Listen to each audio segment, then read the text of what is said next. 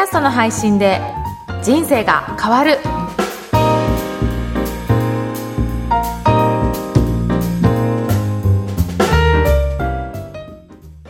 こんにちは、小ラボの岡田です。こんにちは上田です今日もよろしくお願いいたしますよろしくお願いします。岡田さん今日のテーマは何でしょうか？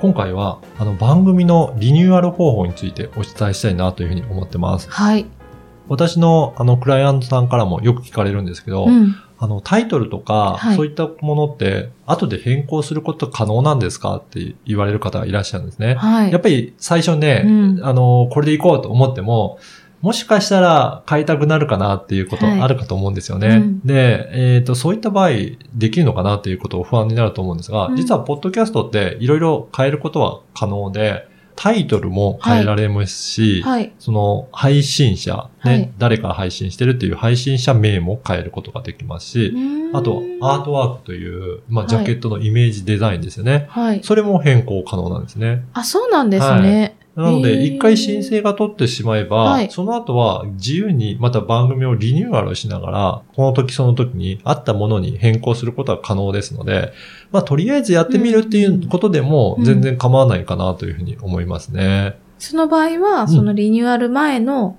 タイトルが違うものも残るっていうことですか、もう、えっ、と、エピソードとしては残っていくんですけど、はいタイトルは上書きに変更してしまう感じですね。はい。あ、じゃあエピソードその、うんえっ、と、第1番組回から、はい。まあ、10回までやってみたとして、うんで、11回目からちょっとタイトル変えて始めたいっていうと、エピソードはそのまま残って、うんタイトルは新しいものになってあ、また、なるほどはい、引き続きできるっていうことですね。ああ、じゃあストック化されてそうですね。よかった。わかりました。はい。まあ、このメリットとしては、もう一個新しく番組立ち上げてしまうと、はいやっぱりリスナーがそのまんま、今まで聞いてたリスナーが、うんそっちの番組も継続して聞いてもらえるかどうかってやっぱりわからないですよね。うんうんもう一回登録するのを忘れることもありますし、はい新しく始まったのを知らない場合もあると思うので、んんやっぱりそういったことを考えると、同じチャンネルでずっと継続して聞いてもらった方が、うん継続して聞いてもらいやすいかなと思います。そうですよね。特に長く続いた番組だと、はい本当に多くの方が聞いていただいて、うん何万人何十万人聞いてくれてるような番組もあるので、はい。それを一回閉じてしまうのはうん本当にもったいないので、そうですね。そういった場合はうんタイトルだけ変えて、はい。今回から新しくこういう風になりましたっていう風にリニューアルしてしまえば、うんうん。今までのリスナーさんはそのまま何も操作することなく継続して聞いていただくことができますので、へーそういった感じで継続して続けていくのがいいのかなというふうに思います。しかもそれってあれですよね。なんかこう、始めてみて、うん。このタイトルだと意外に覚えづらかったとか、はいそのトライアンドエラーがそのチャンネルの中でなんかできるような。気がして、どうやったら自分のお客様に一番届きやすい、わかりやすういんタイトルにするのかとか、そういうのも変えられるっていうそうのは、ですね。すごくビジネスをやる上でもいいですよね。ね、とりあえずやってみて、うん違ったなと思ったら変えて、また挑戦してっていうことができますね。それで、過去の絵エピソードも、まあ、もし違ってきたなと思ったら、あの、非公開にしてしまえば、もう、そうすると、本当に第1回が新しい本当の第1回になってしまうので、そういったことで、本当に新しいチャンネルとして再生できる。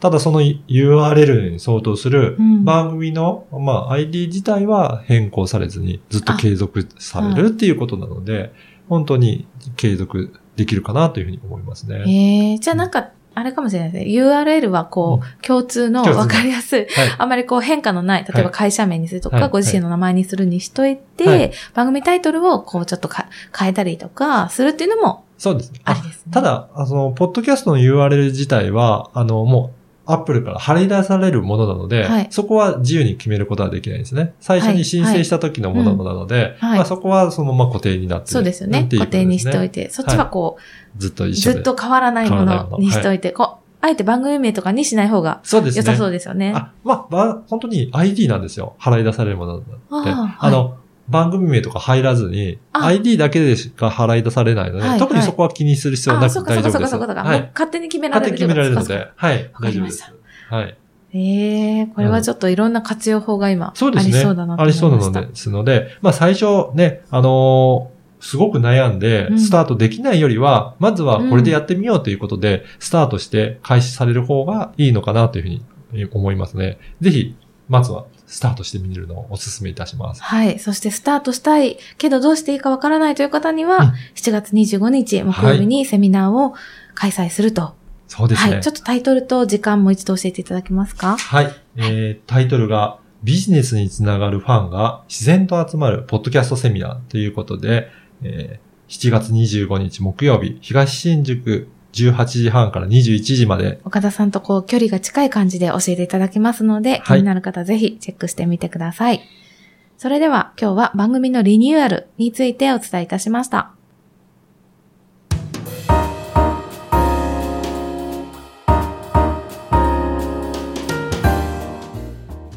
続いてはおすすめのポッドキャストのコーナーです。今回ご紹介する番組は何でしょうか？はい。今回は、週刊日経トレンディクロストレンドについてご紹介したいと思います。はい。これ岡田さん好きな番組ですよね。そうですね。はいで、これ以前にも実は紹介したことあるんですが、うん。これ番組をリニューアルされてるんですようね。タイトルもクロストレンドっていうのもついたりとか、はいあとは番組のアートワークですね。これもデザインが変わったりとかするんですけど、エピソードは今までと引き続きずっと継続されてるので、もう、えっ、と、この収録時点では610回という、かなりの長寿番組になってますよね。週1で610回っていうことは、はい。そうですよね。相当10年ぐらいやってるそうんですね。ですよね。52週ですもんね。はい。やってますので、まあそういった番組になるかなと思います。これね、あの雑誌の日経トレンディと、まあ連動していますので、うん。まあその時の旬の話題とかがすごく聞ける番組で、いろいろな最新情報が聞けるので、まあ私も、あのよく聞いてますね。